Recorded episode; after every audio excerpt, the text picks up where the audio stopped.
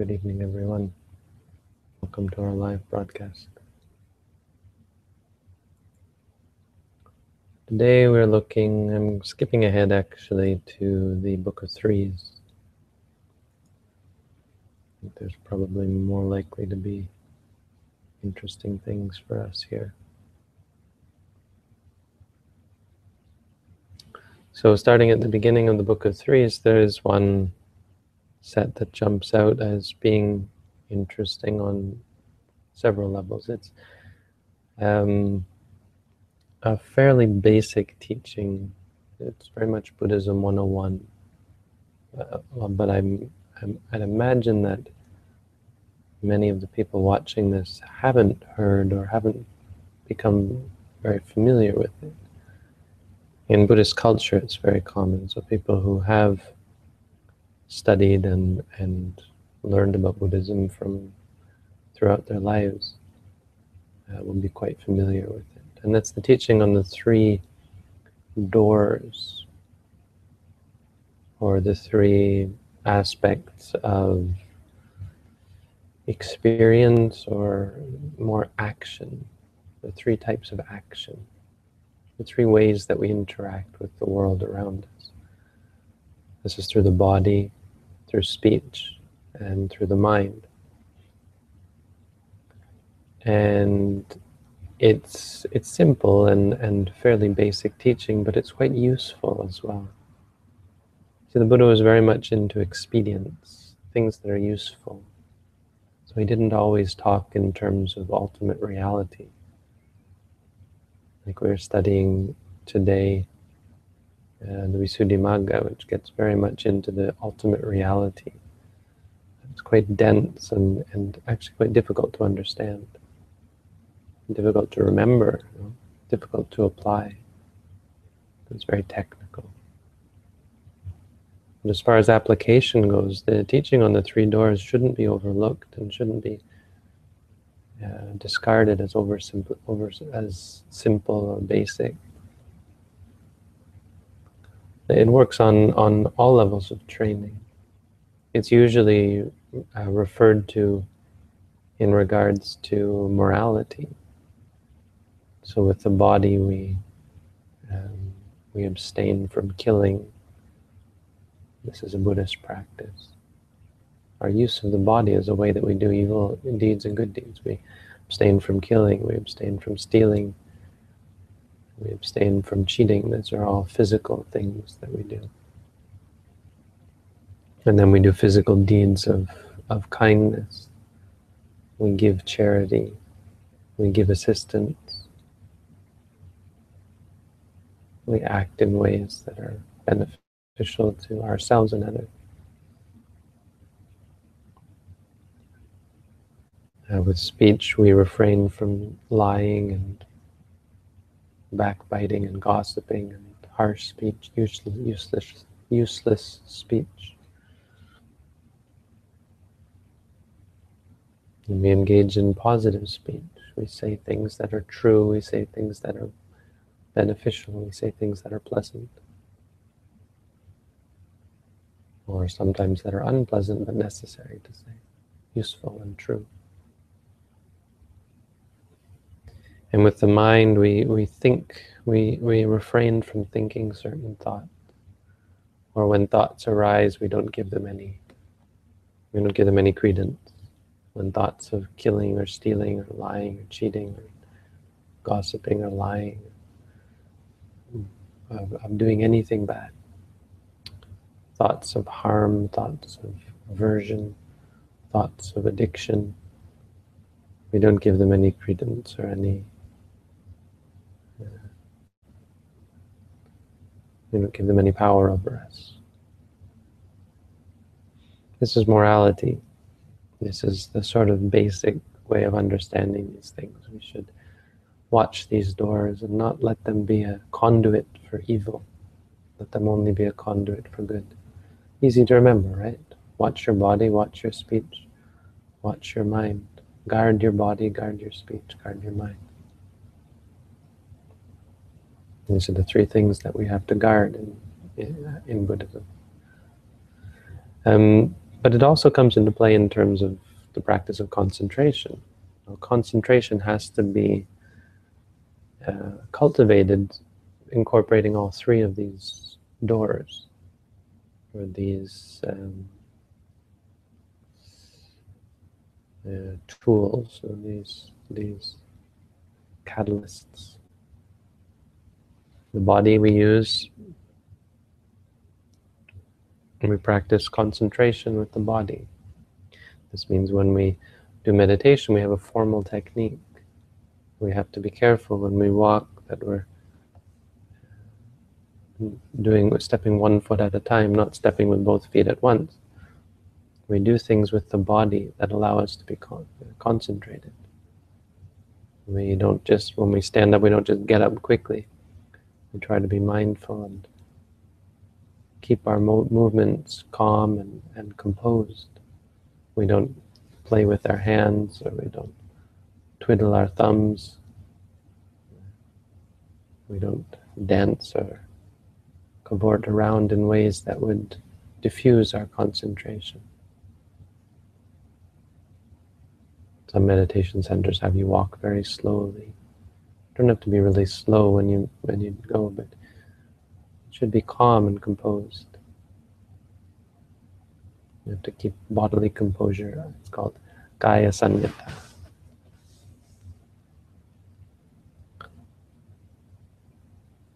Uh, and, and with speech as well. Doesn't mean you don't speak. Of course, you have to speak, otherwise you can't talk with your teacher. But when you do speak, you have to be clear and, and careful. So again, guarding your speech, but guarding it not just in terms of bad speech, but in terms of, of staying focused and concentrated. Don't talk too much. And when you do talk, be aware that you're speaking. It can actually be, even speech can be a meditation practice. Should be, because speech is, is a, uh, it's a source of a lot of problems, no?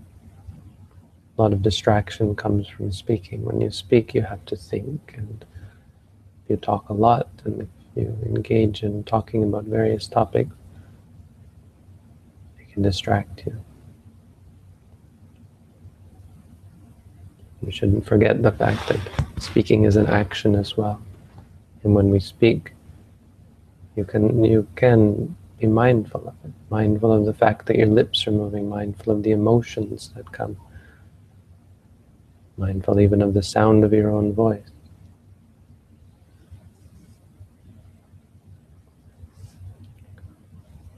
And of course, most important with concentration is the mind. So with the mind, we, we cultivate concentration, focusing on one object at a time. In samatha, it's a single object. In vipassana, it's every object that arises. When an object arises, you grasp it.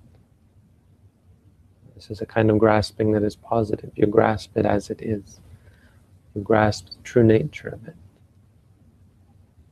Body is body, feelings are feelings, mind is mind. Dhammas are dhammas.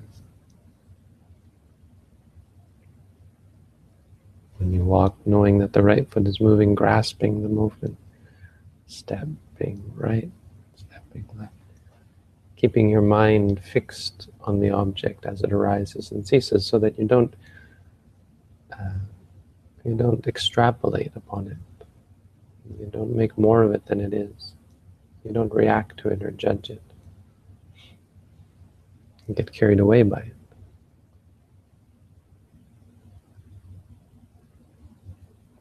So these three doors work very much in the practice of meditation and for meditators they're a good thing to keep in mind, an easy way to remember, am I being mindful of everything?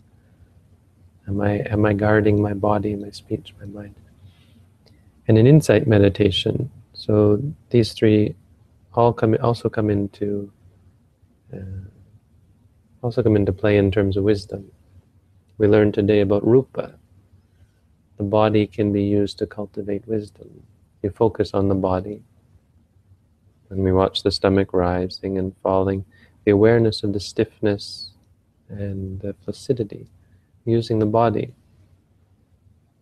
Uh, it's a really powerful meditation object because the body is gross, the body is clear, easy to find, easy to focus your attention on. When you feel the tension in your back or in your legs, all of this is body. It's a really powerful meditation object. Allows you to see impermanence, suffering, non-self, to see that everything in the body is in unstable, unstable, unstable, uncontrollable, unsatisfying, not worth clinging to. Watching the body helps you let go of the body, helps you let go, helps you find peace.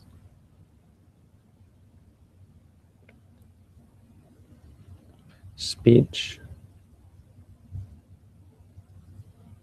in terms of wisdom, in terms of wisdom, the best kind of the best way is to not speak so much. But uh, for in terms of wisdom, also speaking important things, asking good questions, letting your meditation teacher know your condition so that they can give advice and and commentary on your practice proper speech can be used to cultivate wisdom. In fact, absolutely, right? Talking like this is hopefully a, a catalyst or a conductive of the cultivation of wisdom. As you learn about the three doors and as you're told about the three doors, speech can be a wonderful way of learning the Dhamma, of course but uh, talking with your teacher, listening to your teacher, asking questions of your teacher, all very important for the cultivation of wisdom.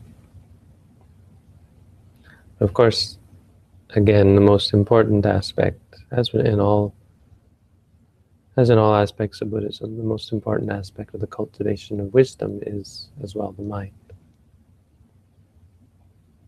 Using the mind to cultivate wisdom, because of course that's where the wisdom arises not even from intellectual thinking, but it comes from the quality of the mind, the quality of the pure mind that is aware of experiences as they are, aware of the body, aware of the feelings, aware of the mind itself.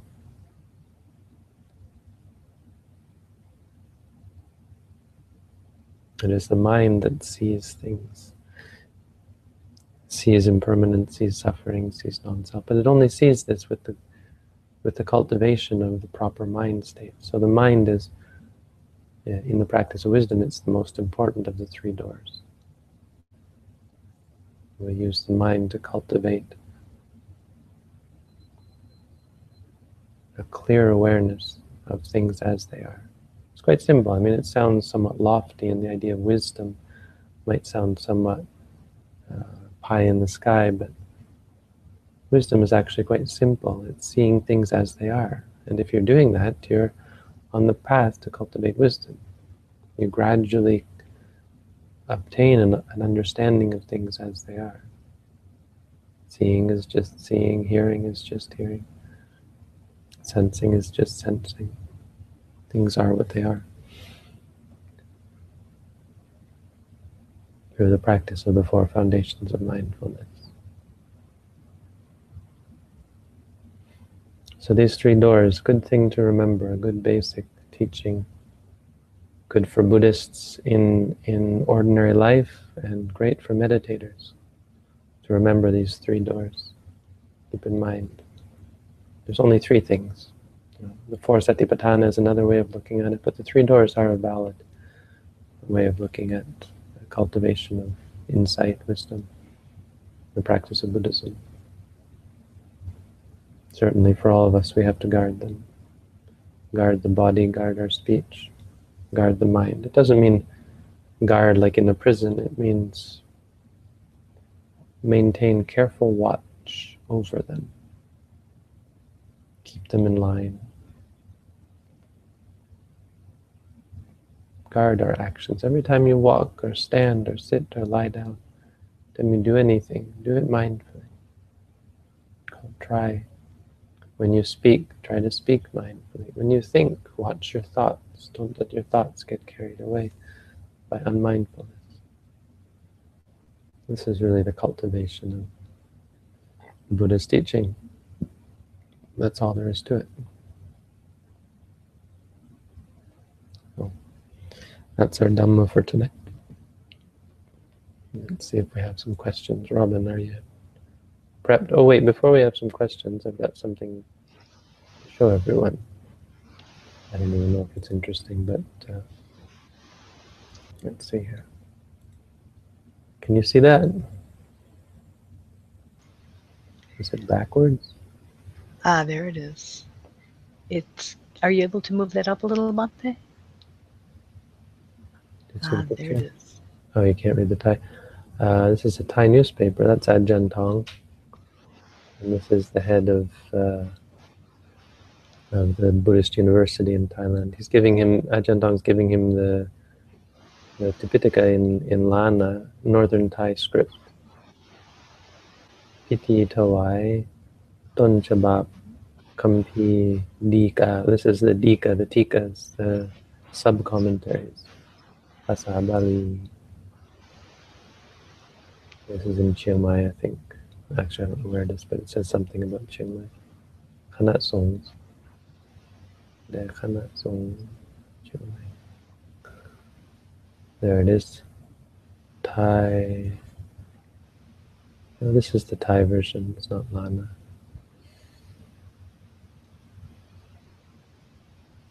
That's it. Yeah, here they are. He's uh, and so what they're doing now is they're they're uh, working on the Anutika, which is the sub sub commentary. And so he wants Ajahn Tong asked for it to be uh, transliterated in or transliterated into Lanna so they could get a complete set. But the problem is it's not even in Thai, so they have to get it from the Sinhalese script. I didn't read the whole article, but uh, I don't quite understand um, the push for it. But um, I wonder if Ajahn Tong is just giving, trying to bring the Sangha together and and encourage them in doing good things. I'm not exactly sure how useful the Lanna Tipitaka will be, though. I guess it must be. I was just looking at it, so I thought I'd share it with you. Questions? Yes.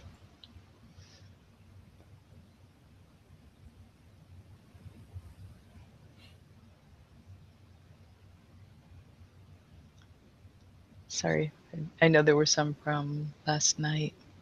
I see one at 22 hours. What does it mean to be attached to Dhamma and to not be attached to Dhamma? I can't believe these questions coming from a seventh grader. That's impressive. Um, attached to the Dhamma.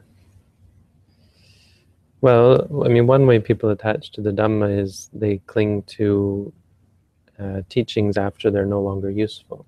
So, especially in meditation practice, you'll go through some experience and you'll gain an insight. And it's terribly common to cling to that insight and rejoice in the insight and hold it like a stick, expecting to be able to use it next time. And, and it doesn't work that way. You can't use, we can't reuse insight in that way.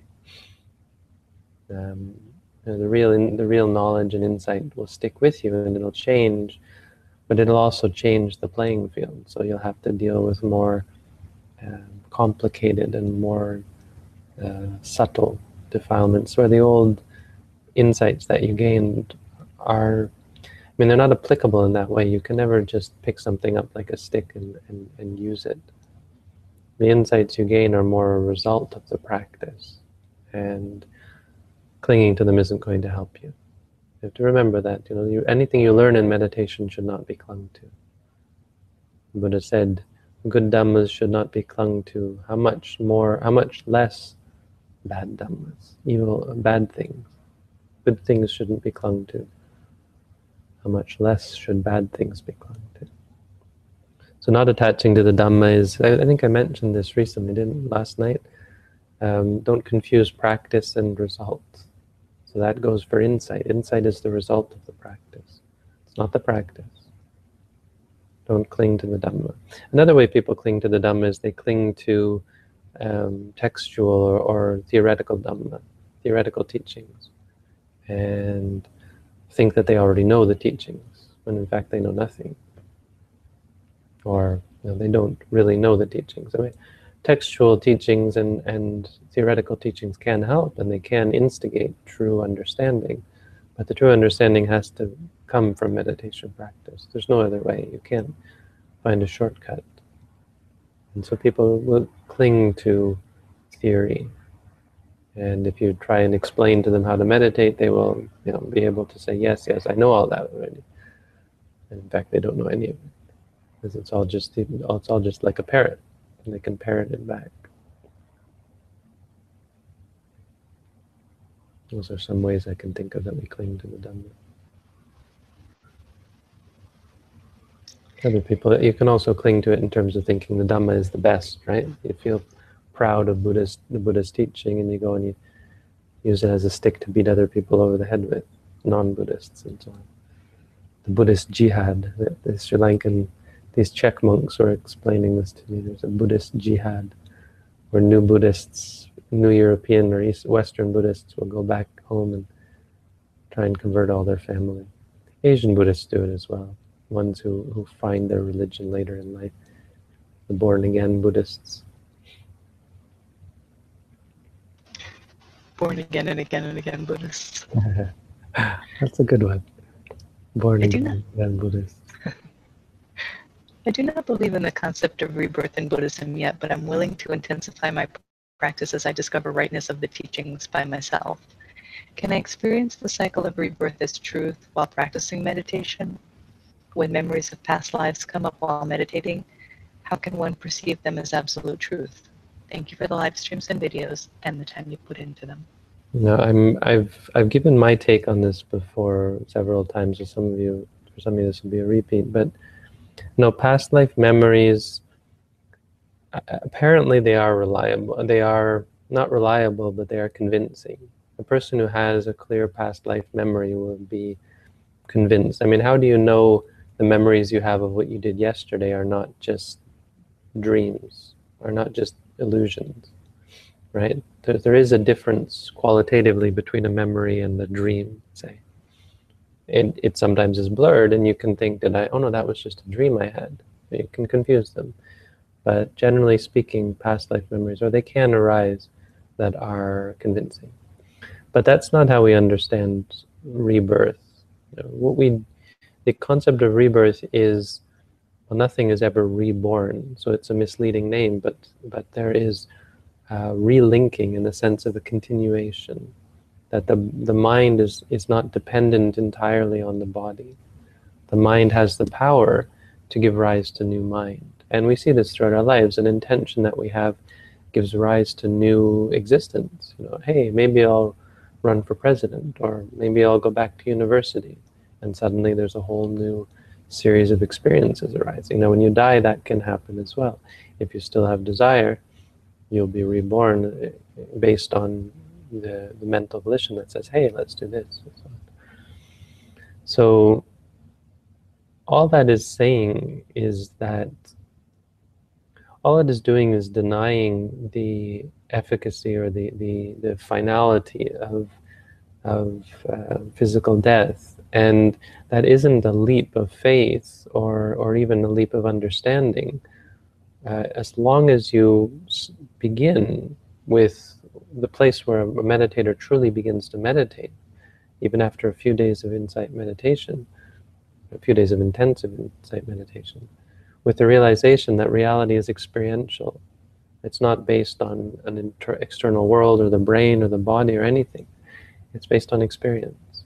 And if you practice through the foundation course in, in, in a tradition like ours, you'll, you'll make this paradigm shift. And even though you'll be able to you know, deal in terms of the concepts and live in terms of concepts of the world around you. You have an understanding that underneath all of that, the reality is just experience. And so the idea of death being somehow final is actually, in and of itself, a leap of faith. From that point of view, it doesn't, you know, there's no evidence or reason to, to think that because reality goes according to our experiences and karma and, and and uh, fruition of our deeds is all based on experience. It's based on a sequence of experiences. So it's not that we don't believe in, it's not that we believe in rebirth, we just don't believe in death. And there's no reason to believe in death, that's all. Again, you don't have to believe in the concept of life after death, but you should get this sort of argument that I'm making or get your wrap your your head around this because it helps you understand how we're looking at things, the way that a Buddhist approaches reality. There's no reason to believe in death, is the. Don't cling to the concept of death, it'll be a detriment to your practice. Not that you have to believe in rebirth, just don't cling to the physical world and the body and the brain and that kind of thing. Because they're just concepts.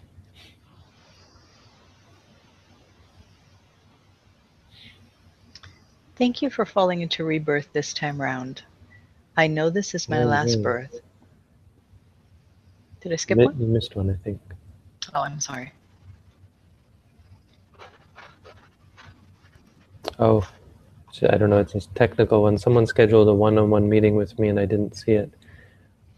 I I'm not calling you. So if you schedule a meeting with me, you have to call me. Hopefully, you didn't call me, and I missed it. But I do check my phone, so um, if you have a scheduled meeting, you have to call me using Google Hangouts. Is, is there still the button that appears on the page or? There should be. Okay. But if you're using a phone, I think if you're using a phone, the button still appears? Okay. And it should it should link you to Hangouts if you're using Android anyway. I know this is my last birth as I have been extinguished, but I have no experience in dealing with the situation and am literally waiting it out. I can't teach because I know it is impossible to enlighten others as mine came as mine came from the source. And I have to realize that karma transcends intent and most are intrinsically trapped. What do you suggest I do with my time as I don't use money and no longer relate to my culture? Thank hmm. you.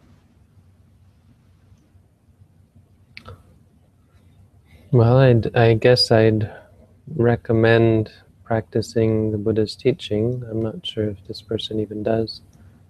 You might want to read my booklet on how to meditate.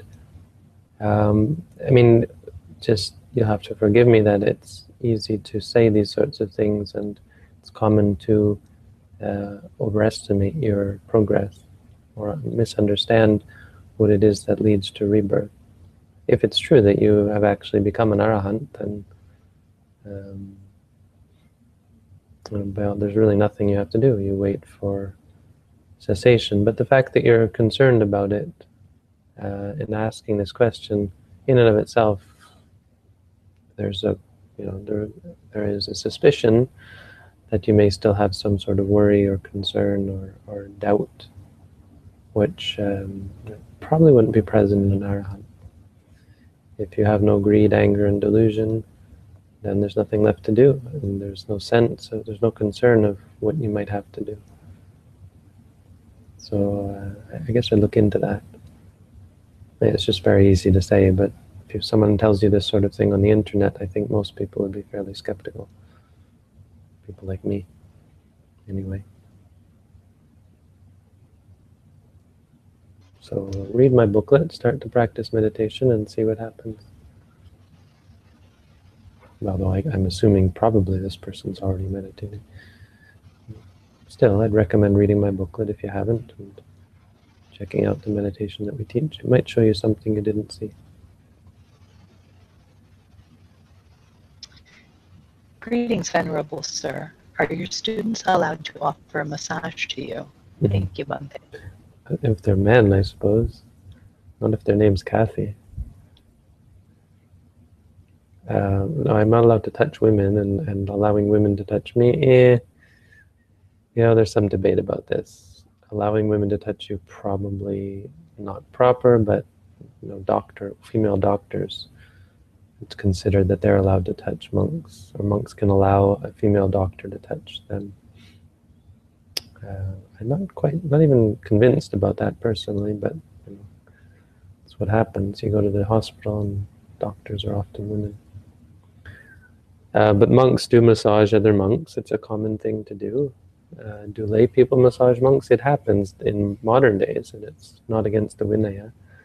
But it may not have been so common or so uh, accepted in the Buddhist time.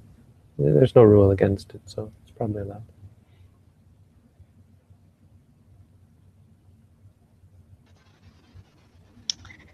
Are you happy? Person Pardon? Appeared to start a hangout call, and I did waited about 45 minutes. Huh. Strange that it didn't show up on my phone. Usually works. With the new um, website, will that will it be the same system? Probably. I mean, I've been been I've, I've hinted that I've talked with them about setting up. Remember how we had that built-in video on the web page? Yes. That's a really neat setup. I mean, it's it's cross-browser compatible and it's it's ideal. I think it's the future. So hopefully one day we can get that up and going. But for now, it's just a button in Google Hangouts. Are you happy? If so, what does what does motivate you to keep meditating? Thank you. Well, I don't talk about my own state, my own practice, but um, if a person is happy, what motivates them to keep meditating? Well, what else would they do? What else is there? Walking and sitting, it's quite a simple and reasonable activity. When there's nothing else to do, that's all you do.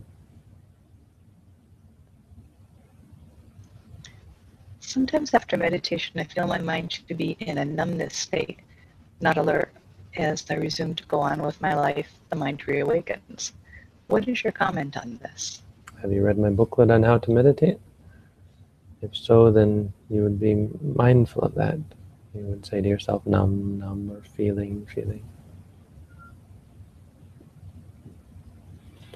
Um, I mean, th there's going to be some stirring up going on, so some transformation.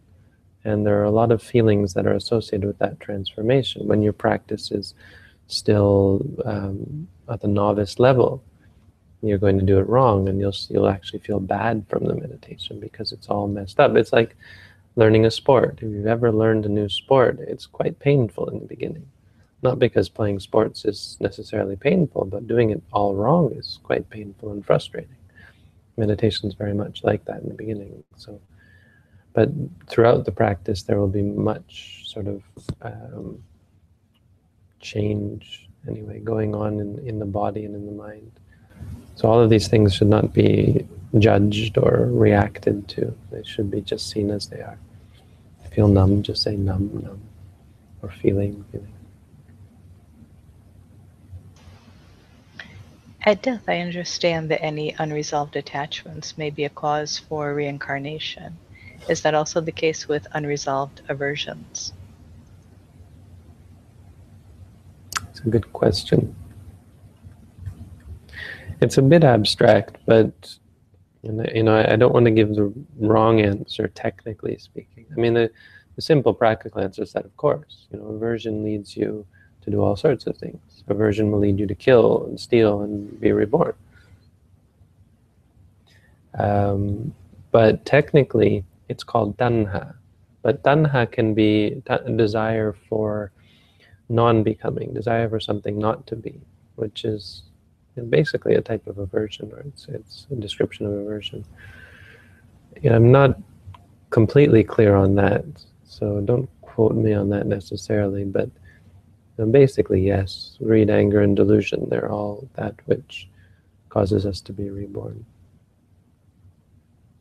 I mean, at the very least, aversion is going to lead you to want, right?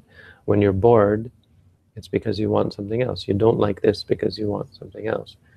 When you get angry and upset at pain or suffering, the immediate reaction is to find, try and chase after something um, that is better, that is nicer, that is more peaceful, a new state.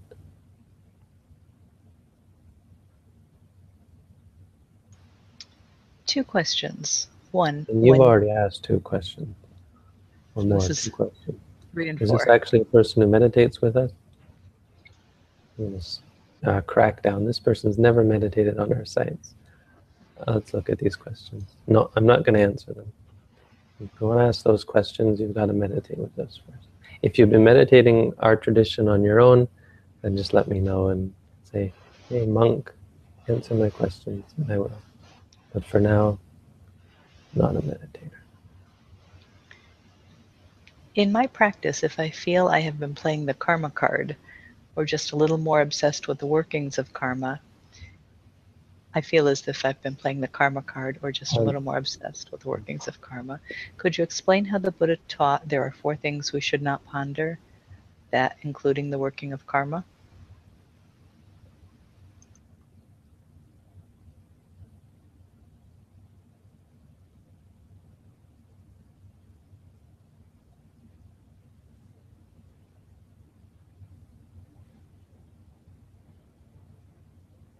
I don't know. I mean, is there really that much to explain? Um, it's imponderable because it's very, very complicated. It's the kind of thing only a Buddha could really understand. Just, um, it's not just you kill and then in next life, poof, you're killed. It's quite more complicated than that.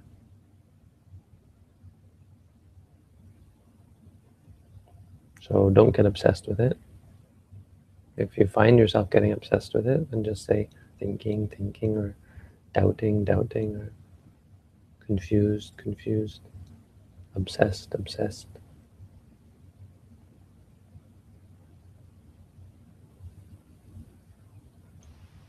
And I think you're all caught up on questions, Bhante.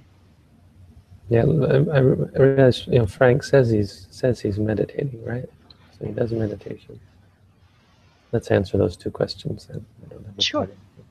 I just want to want to, as a rule, you know, discriminate between people who are meditating and aren't meditating. So go ahead. When facing a recurring situation, how does one discern whether to accept it or to take action to fix it? Is it easier to dissect the situation into acceptable items and action items?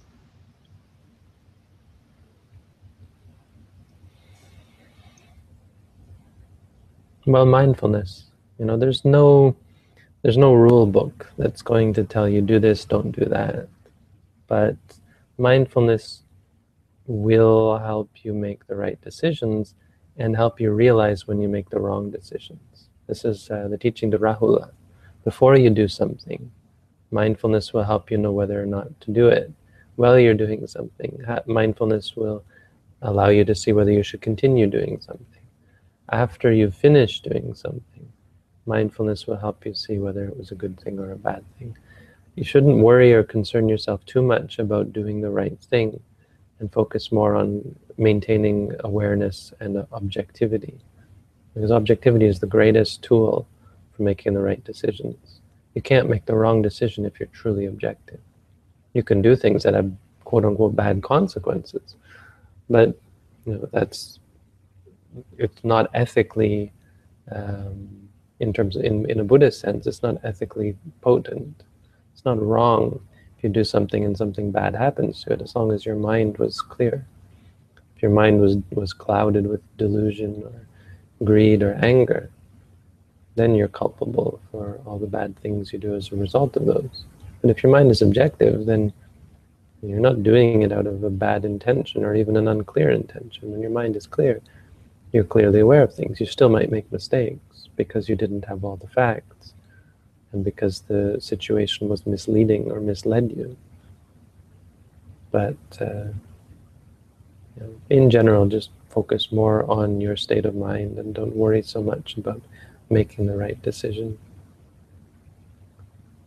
It's more like when your mind is clear, you'll be more careful in making your decisions and you'll just naturally um, you know, as I as I was talking about tonight, you'll you'll guard and you'll uh, you'll watch over the the three doors.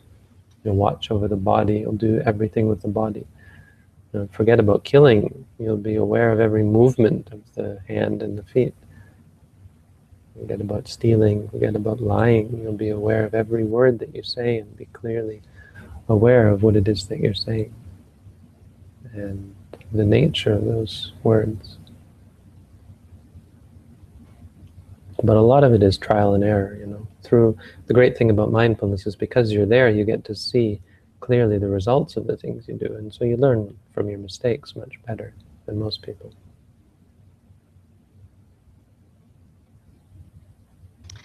And then just up at the top, there were some um, just a variety of practical questions about food at the monastery. You're so breaking maybe... up. I don't know oh. if that's you or me. Sorry, can you hear me now? Maybe turn off your video, see if that helps. Sure. How's that? Same. Go ahead and speak. Oh, okay. Can you hear me now, Bhante? No, still. Didn't this happen to you before? I think so, yes. And you fixed it, I thought. Maybe turn down your bandwidth. It says adjust bandwidth. But it's, I don't think it was bandwidth. I think it was like your headset or something. How's that, Bhante? Is that any better? No. I mean, maybe it's at my end. I, mean, I don't think so. No, because it was good for a bit there. Hmm. Okay, so yeah, people asking, well, people are asking why we don't have food at the monastery, right? We do have lots of food at the monastery, as it turns out, but there's no one here, and there has been in the past, but right now there's no one here actually giving me food. I'm not allowed to store food uh, for myself, and I can only eat what is given to me in the morning. It's it's a concession. You know, the idea was to not strive for anything, to not get caught up in in in seeking things out. So the concession was allowed to to eat food that if people actually give it to you. So we have to stick by that. That's the rule. If food is like I can't go to a grocery store and, and pick out food even if I had a an account or you know credit at the grocery store. But restaurants, because they actually give food, we can consider that they're giving food on behalf of someone else. And if the food, if the restaurant has already been paid for it, then it's a kind of a, uh, you know, it's stretching the rules. It's certainly not breaking them. It doesn't seem to be breaking them, but it's it's also certainly not the best way. I mean, ideally would be to go on alms round, which of course I could do. In the winter, it wouldn't be all that feasible, but I could still do it. Um, in fact, maybe that's what I should start doing, at least in the summer, going on alms round through the village here. It's funny, this morning uh, I met a man this morning I talked to two people. One of the, the waitress at the restaurant, she uh, asked about meditation and she's got she's suffering terribly. Her husband of 23 years just left her and her children or child, I don't know, and so she's working as a waitress. Just so much stress. So I said I'd drop off a booklet for her. And then on the way back, I met this guy on a bike, and he's a, a driving instructor, and we talked, and he, he took my picture, and he said, "Oh, but don't worry, I won't put it on the internet." and I laughed and I said, I'm already on the internet. I explained to him that I teach on the internet. And it was a bit odd, this guy. A bit odd sort of person. But uh, so th there are people around, and I met a guy on a bus, and he was pretty obnoxious. Not in a bad way, but uh, in a sort of innocent way, I suppose. He sat behind me and he loudly loudly, like I was sitting on the bus and you know, behind me suddenly he starts saying, so are you Buddhist? And then the woman beside me got off and he came and sat down beside me and talked about how great he thought Buddhism was. So I bet if I went on alms round I could eventually be supported that way. Probably what we should do, what I should do. Maybe I'll do that this this month. But the thing is, I I do it right now and I wouldn't get anything, and I would starve. I'd probably die. Hey, maybe not. I might die. I'll probably get quite sick, weak. So because I because I've got all these supporters around the world, that we kind of decided to cheat and figure something out that way. Just, just to clarify too, the food that's at the monastery that was donated for meditators because there are meditators that live there. So uh, if you go for a meditation course, you when you wake up in the morning, you prepare yourself a simple breakfast, and then you prepare yourself a lunch, which is actually a lunch that's made by one of Bhante's supporters who drops off frozen meals for meditators. So as a meditator, it's very simple. You just make yourself a simple breakfast and then pop in a frozen meal for, for your lunch. Um, so that's why there's a lot of food at the monastery, but Bhante doesn't touch it. I have touched it when I had to put it away for them. When they and and if they bring, you know, the funny thing is, one morning they brought uh, Grocery Gateway brought big boxes of food, and I accepted them. So suddenly I had two big boxes of food that I could eat. I don't know if that would have been proper because it was, well, no, it said for the monastery and it was given to me, so I'm a It part of the monastery. Before noontime? Sorry? It was before noontime? Oh yeah, it was it was like nine o'clock or something. I think I had some orange juice out of that. Nice.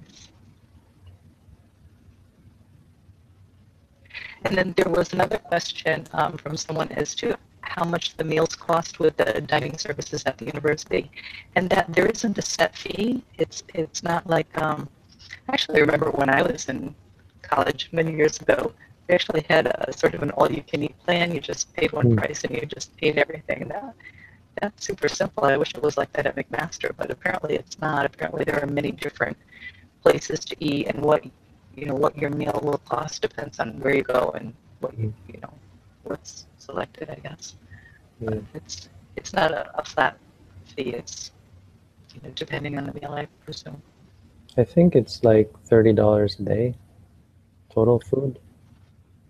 yeah that's maybe thirty-five. I think that's what you had mentioned when you were using the food gift cards that it was running about thirty dollars per day. Now that is thirty dollars Canadian. Um, so that's more like 20 22 24 dollars American something like that. About 20 about 24 dollars American maybe. Um, but when I put together the campaign for anyone who would like to offer food for Bhante, I did it based on an estimate of $100 Canadian or $75 American per week, and that's where the the um, goal amount came up to. And actually, that um, that campaign for people to offer food is doing really really well in just one day, enough was offered to pay for about six months worth of meals for you. So that is super. So thank you very much, everyone. It is always awesome. Thanks for the food. I can't say thanks for the money because it's not my money and I can never have anything to do with it. It'll just be a, a card that you can use to get meals supported, paid for by your supporters. There's another question too if you have. All right, last question, then we're going. Okay. Is Kriya when you do something but have no karma? If so, is it based on intention? Kiriya is uh, Kiriya is an uh, it's what an arahant. Um, it's the mind of an arahant. It's Kiriya. Or Kriya, maybe it is spelled Kriya. In in Thai they say Kiriya, but I seem to remember it might be it might be pronounced Kriya as well. Kriya means means that which is simply done. So yes, there's no karma because arahants don't um, don't cultivate karma. Even when they do good deeds, there is no attachment to the deed, and so they don't have any. It's non-productive of a result. It's considered to be wholesome, but uh, it's wholesome without a result. Sobhana, it's not wholesome, maybe. Sobhana, uh, kusala vipaka. It's it's not called wholesome. I don't think it's called no. It's called uh, Sobhana Kriya. Kriya, probably, right? Kriya.